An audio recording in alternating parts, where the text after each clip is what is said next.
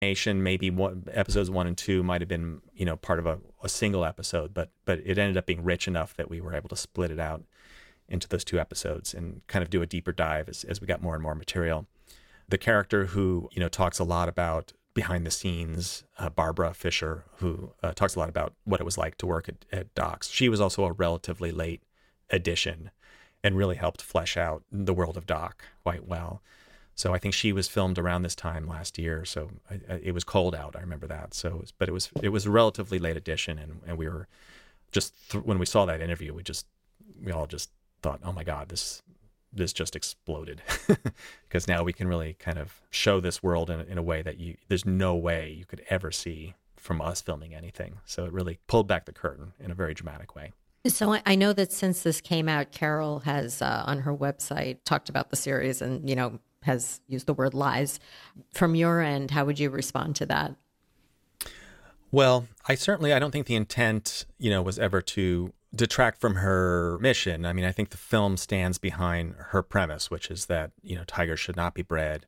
We did a really thorough job. We didn't want to just, you know, if we're going to do this and, and, and dive into such a sensitive topic, it was extensively researched. It was extensively fact checked we did try to you know make sure that any statement was made had a counter statement so that it would it would remain balanced.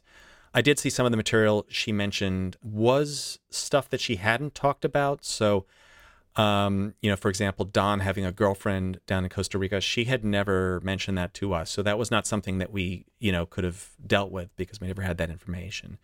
There are things like that that you know obviously we couldn't have uh, anticipated because we never heard it. But um, you know, I would say that we definitely stand by the proverbial reporting.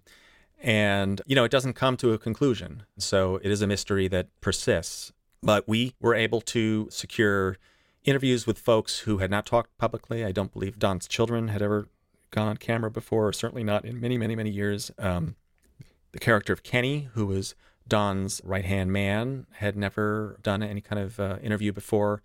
And he's the one who actually floats the idea that perhaps Don engineered his disappearance, which is an idea that I don't think has been out there much. I, you know, I certainly feel for Carol, and I understand why she, you know, of course she's going to defend herself. And you know, again, we don't come to a conclusion. Spoiler alert: we don't come to a conclusion. We just present lots and lots and lots of information, and you know, people have to kind of make up their own minds. But um, yeah. From where it started to where it ended up, it must be very surprising to you the the turns it took along the way.